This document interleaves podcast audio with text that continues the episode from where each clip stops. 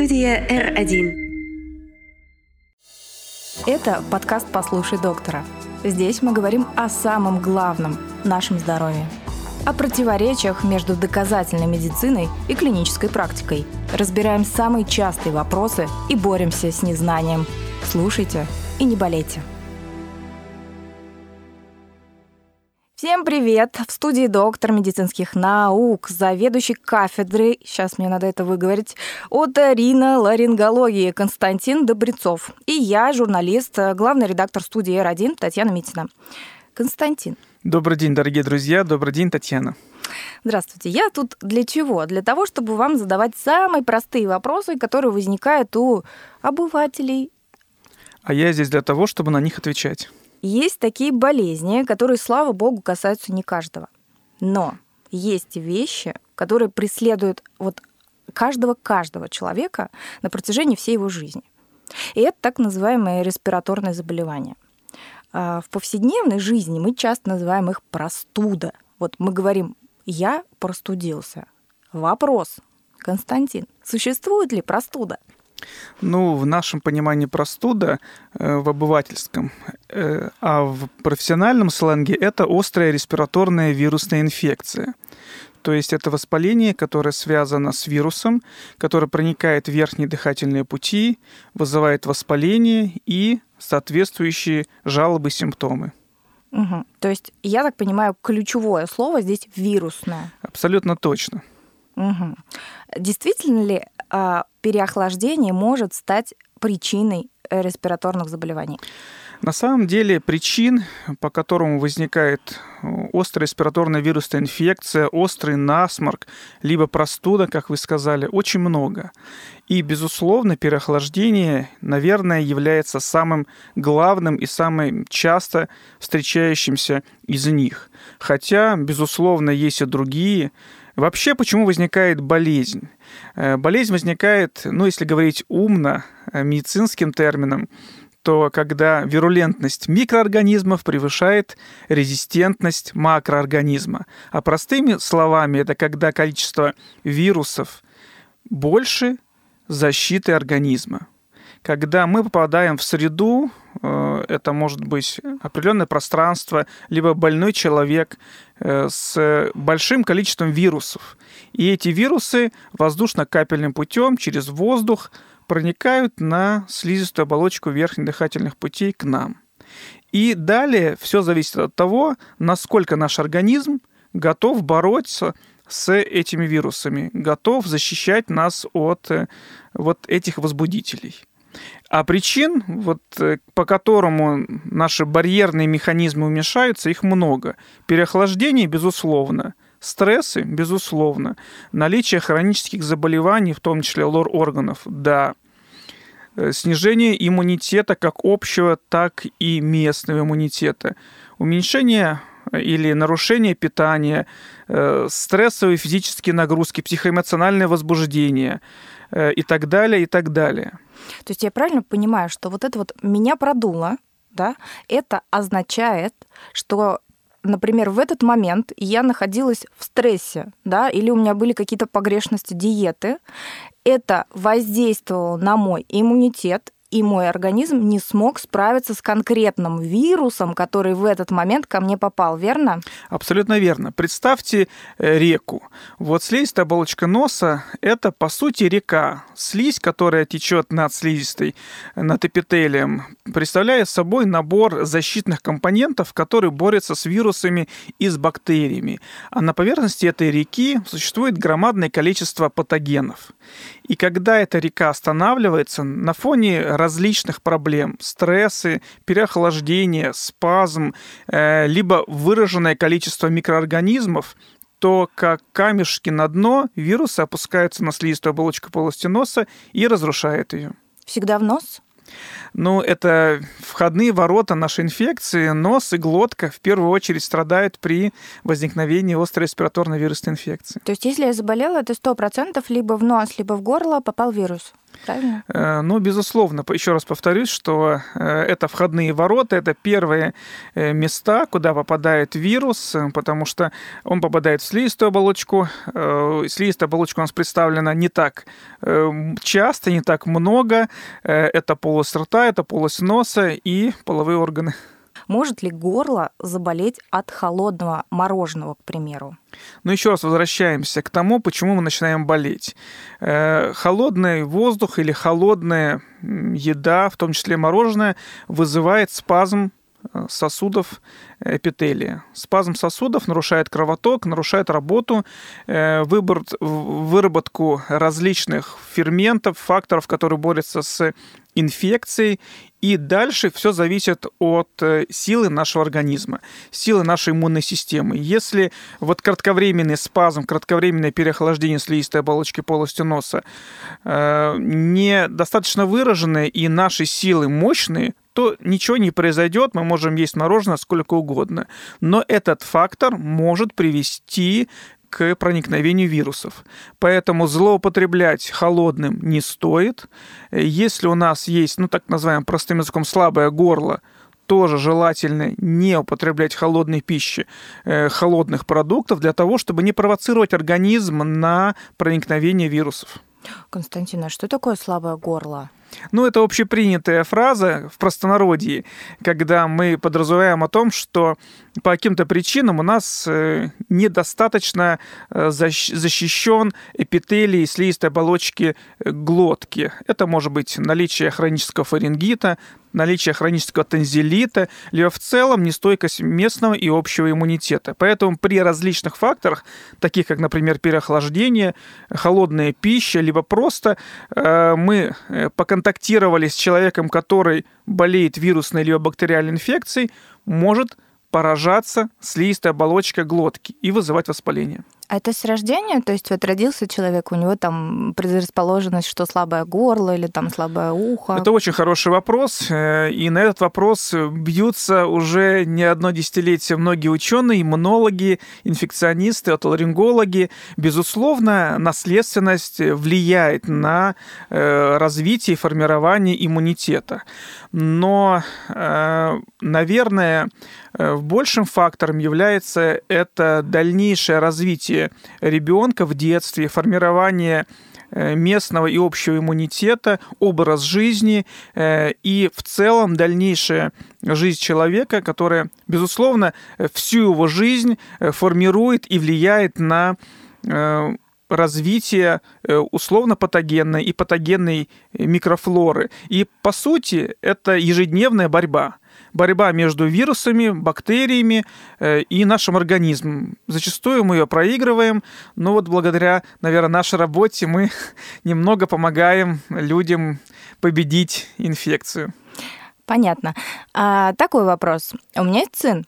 Когда он был маленький, какое-то время он посещал э, модный частный детский сад. И там, значит, была такая практика, что их кормили мороженым. Аргументация была так, по чуть-чуть кормили, но аргументация была такая, что мы, дескать, тренируем таким образом горло, чтобы оно не было подвержено вот этим переохлаждениям, да, и дальнейшим заболеваниям. Как вы относитесь? Это мифология очередная? Ну, наверное, все-таки это больше красивая сказка, нежели правда. С точки зрения доказательной медицины, э, тренировка, безусловно, она формирует определенные навыки. И вот закаливание в целом организма – это полезная вещь. Да, кстати, их босиком выгоняли гулять под дождь. Вот но, это я тоже помню. Но э, слизистая оболочка э, как носа, так и глотки – это очень нежный орган, и его нужно беречь. И, конечно же, если мы будем постоянно э, воздействовать агрессивным фактором, а мороженое является, по сути, достаточно весомым агрессором, то в какой-то момент организм может сломаться и не выдержать этой нагрузки. Поэтому я бы не рекомендовал такие эксперименты, тем более с маленькими детьми, когда еще не сформировался э, тот необходимый набор элементов, которые позволяют бороться с инфекцией. Но мне кажется, тут как с закаливанием, да, когда ты по чуть-чуть сначала растираешься, ты же не можешь сразу на себя вылить ушат холодной воды, это будет... Э, Более того, закаливание в детском возрасте делается очень ограниченно, и действительно э, это не всегда хорошо. В большей степени закаливание полезно во взрослом состоянии, когда у нас сформировался иммунитет, а до 7 лет я бы воздержался вот от таких экстремальных процедур. За 20 с лишним свою деятельность встречался уже с, с каким только количеством пациентов не встречался, но э, что в первую очередь и что наиболее часто э, встречается, это чрезмерное желание родителей промывать нос. Вот промывать нос – это прям какой-то бич и э, такая проблема, которая встречается чуть ли не у каждого второго маленького пациента. Это правда. А, и ведь когда объясняешь, что э, вы же смываете весь э, защитный слой слизистой оболочки полости носа, и она становится беззащитна. Она вот как э, голый человек на улице, без одежды и тем самым вы еще больше вредите э, своему ребенку и его организму. Э, и вот когда ты объясняешь это все, ну, родители, надеюсь, понимают и прекращают эту историю. А так, э, за здрасте, пришли из детского садика, помыли руки, промыли нос. Это правда, у меня такое было. И вот это лекарство, да, которое промывает там что-то морская вода, вот эти все дела, это действительно настольное лекарство каждой мамы. Вот нас так приучили учили. Я помню, в своем детстве а, мне назначали как-то промы, а, промывание солевым раствором, была такая маленькая клизма, мне промывали, значит, этот нос мама промывала, но в тот момент я действительно тяжело болела, да, и мне это было необходимо. Сейчас же такие штуки а, назначают очень-очень часто. На самом деле, вот то, что вы говорите, это очень правильно. И так называемая ирригационная терапия, то есть промывание полости носа, это очень полезная и эффективная вещь. Но вы абсолютно правильно сказали, только в случае воспаления, когда ребенок болеет или взрослый человек в течение недели, двух недель, да, это эффективно. Но когда это происходит на регулярной основе, в отсутствии воспаления, это большой вред. Ой, я сейчас вам еще историю расскажу. А, мне кто-то сказал, я не помню, может, э, Лор или какой-то врач-терапевт, там, педиатр, сказал, что надо вот нырять на море. И мы вот ехали, и я говорю, ныряй, ныряй, чтобы морем, э, значит, вот эту вот всю слизистую промыть. А сейчас я понимаю, что, может быть, э, не все так однозначно. Ну, если честно, э, сложно представить ребенка, который не ныряет в море. Поэтому специально говорить и заставлять ребенка нырять, наверное, нет никакого смысла. А вот злоупотреблять нырянием и вообще в целом э, погружением в воду, где большое количество вирусов и бактерий. Вот когда у меня маленькие дети, я всегда вообще боялся, чтобы дети у меня ныряли. Я боялся, что возникнет наружный отит. Тогда я был еще молодым отоларингологом, и прям панические какие-то вещи у меня были связаны с тем, что вот приехали на море, а ребенок что-то начнет нырять э, в бассейнах, которые не совсем чистые, и возникнет отит, поэтому я, наоборот, как бы как-то не то чтобы запрещал, но очень осторожно и с э, содроганием смотрел, как дети у меня ныряют. Конечно, это можно нырять, и ничего там страшного нету, если э, не нарушена целостность кожи наружно-слуховых проходов, если нету э, проблем с э, хроническими заболеваниями, ныряйте. Злоупотреблять, наверное, не стоит. Но и в целом, в целом, морская вода очень хорошо влияет на слизистую оболочки носа, носоглотки, и это, конечно же, как бальзам для нашего организма. На душу, для родителей. И в том числе. Константин, а можно вот личный вопрос? Вы сейчас упомянули, что вы были молодым от э, риноларингологом и всего боялись. Я вот знаю, что есть такое понятие, как болезнь там какого-то второго или третьего ну, курса да, у медиков, когда они начинают ипохондрить по-страшному. Есть такое? Есть такая история, она стара как мир, и, естественно, она не обошла и меня стороной, когда начинаешь на третьем курсе проходить различные заболевания, причем заболевания разного уровня, э, то чесотка, то туберкулез, и начинаешь у себя волей-неволей ловить симптомы тех или иных заболеваний у себя, у своих родственников, и сразу же ставить диагнозы. Э, конечно, все это было, и э, что же, что же греха таить было и у меня. Такой вопрос. Почему, сделав в начале холодного сезона прививку от гриппа, я все равно заболеваю? Э, мы очень э, часто говорим про прививки, и, наверное, это тема отдельного разговора, и я абсолютно поддерживаю э, это явление. Прививаться стоит, но мы должны понимать о том, что прививка – это не стопроцентная защита. Прививка лишь только защищает и увеличивает защиту нашего организма. Ну, условно говоря, когда на улице холодно, мы просто одеваемся потеплее. Вот и все. Прививка это более теплая одежда. Но если, опять же, повторюсь, с чего мы начали разговор, если мы попадаем в среду с большим количеством микроорганизмов, в первую очередь вирусов и бактерий в том числе, и у нас есть проблемы в иммунной системе, в защите нашего организма, то все равно мы заболеем. К сожалению, болезнь даже может быть и в тяжелой форме. Опять же, все зависит от активности, от э, токсичности этих вирусов. Ведь не угадаешь, с какими вирусами мы столкнемся через день или через месяц. И мы, когда прививаемся, мы только частично можем защитить наш организм от тех или иных вирусов, от штаммов их, но они меняются постоянно, и очень сложно за ними угнаться, да и невозможно в целом. Поэтому прививаться стоит, но нужно и в целом укреплять свой иммунитет. А сколько раз в год нормально болеть респираторкой? Вот давайте так, для взрослого сначала человека. Ну, давайте скажем, что э, не надо болеть, это не норма. Угу. Будьте все здоровы и счастливы.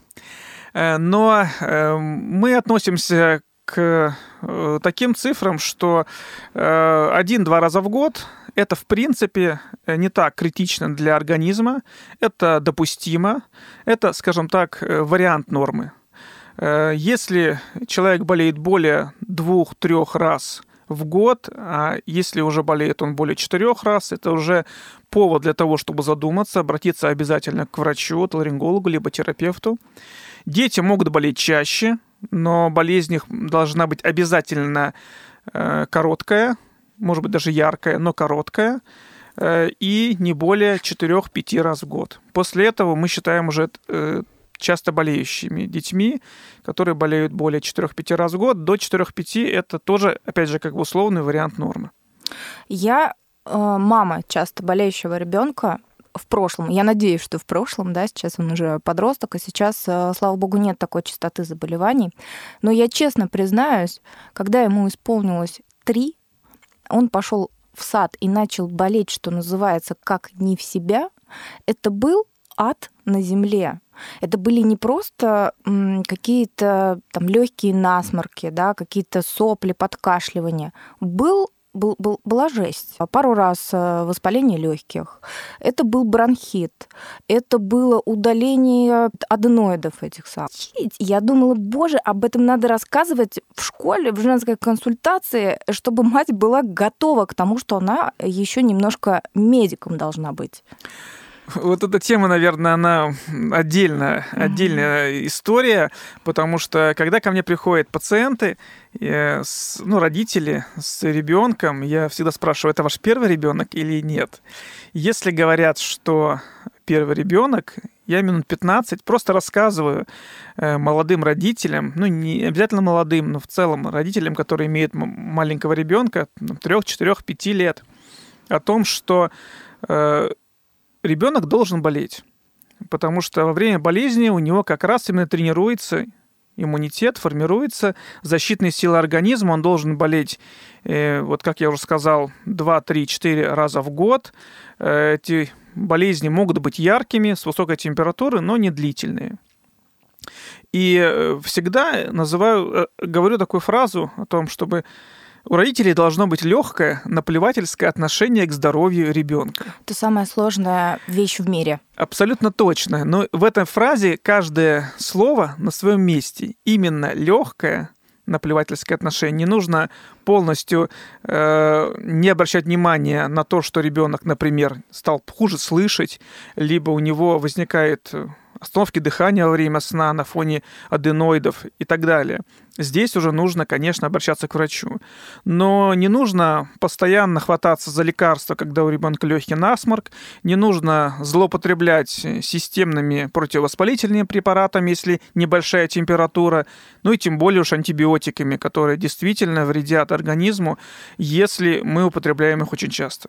Это правда. Знаете, вот по поводу легкого отношения я как-то прочла в какой-то художественной литературе фразу, что материнское чувство — это смесь любви и тревоги. И это, блин, такая правда. Невозможно успокоиться. Вот ты лучше сам 10 раз переболеешь, чем у него вот насморк или кашель. Поверьте, папы беспокоятся за детей не меньше.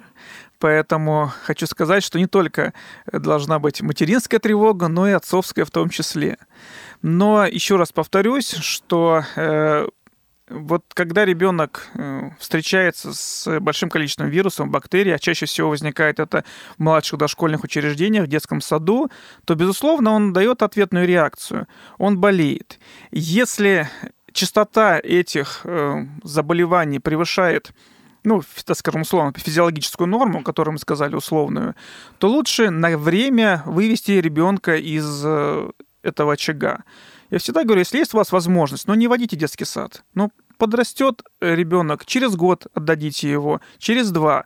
Принципиально это ничего не поменяет с точки зрения его социализации, но это очень сильно поможет ему э, вот сформировать тот нужный иммунный фактор, тот нужный иммунитет, который будет бороться и который не даст ему возможности э, возникновения хронической инфекции, в которой потом уже он будет всю жизнь страдать и которая будет потом его быть все лейтмотивом всей его жизни. Ну да, это даже даст ему возможность не съесть гору лекарств за этот период. Безусловно. Но, кстати говоря, на этот аргумент есть контраргумент. А, говорят, что есть такой, наверное, миф, что вот, дескать, в саду не наберется вот этого всего, в школе начнет болеть. Это так э, имеет место быть? Э, Еще раз э, повторюсь, что все это индивидуально, и здесь нету одинакового решения. Мы просто знаем о том, что до 7 лет существуют определенные кризисы формирования иммунной системы. Почему мы идем в школу именно в 7 лет? Именно возраст этот обусловлен в первую очередь медицинскими показаниями. Формируется иммунная система, формируется скелет, формируется э, в том числе и центральное отделы головного мозга, которые могут впитывать информацию и реагировать на нее. Поэтому наше стремление отдать ребенка в 6 лет в школу не всегда она оправдана. И поэтому и детский сад существует именно с 3 до 7 лет, для того, чтобы ребенок плавно вошел в взрослую жизнь, сформировал местный и общий иммунный ответ, и если у него по каким-то причинам, по врожденным ситуациям, либо по чрезмерным э, вот, сталкиванием с вирусной инфекцией э, возникает э, проблемы, лучше вывести его из этого состояния, не будет он болеть у вас в школе, э, наоборот, он окрепнет, организм будет более мощный, более защищенный, и у него будет все прекрасно. Этот подкаст сделан на студии R1. У нас есть телеграм-канал, который так и называется «Студия R1». Подписывайтесь и слушайте доктора. Пока! Это подкаст «Послушай доктора». Здесь мы говорим о самом главном – нашем здоровье. О противоречиях между доказательной медициной и клинической практикой. Разбираем самые частые вопросы и боремся с незнанием – Слушайте и не болейте.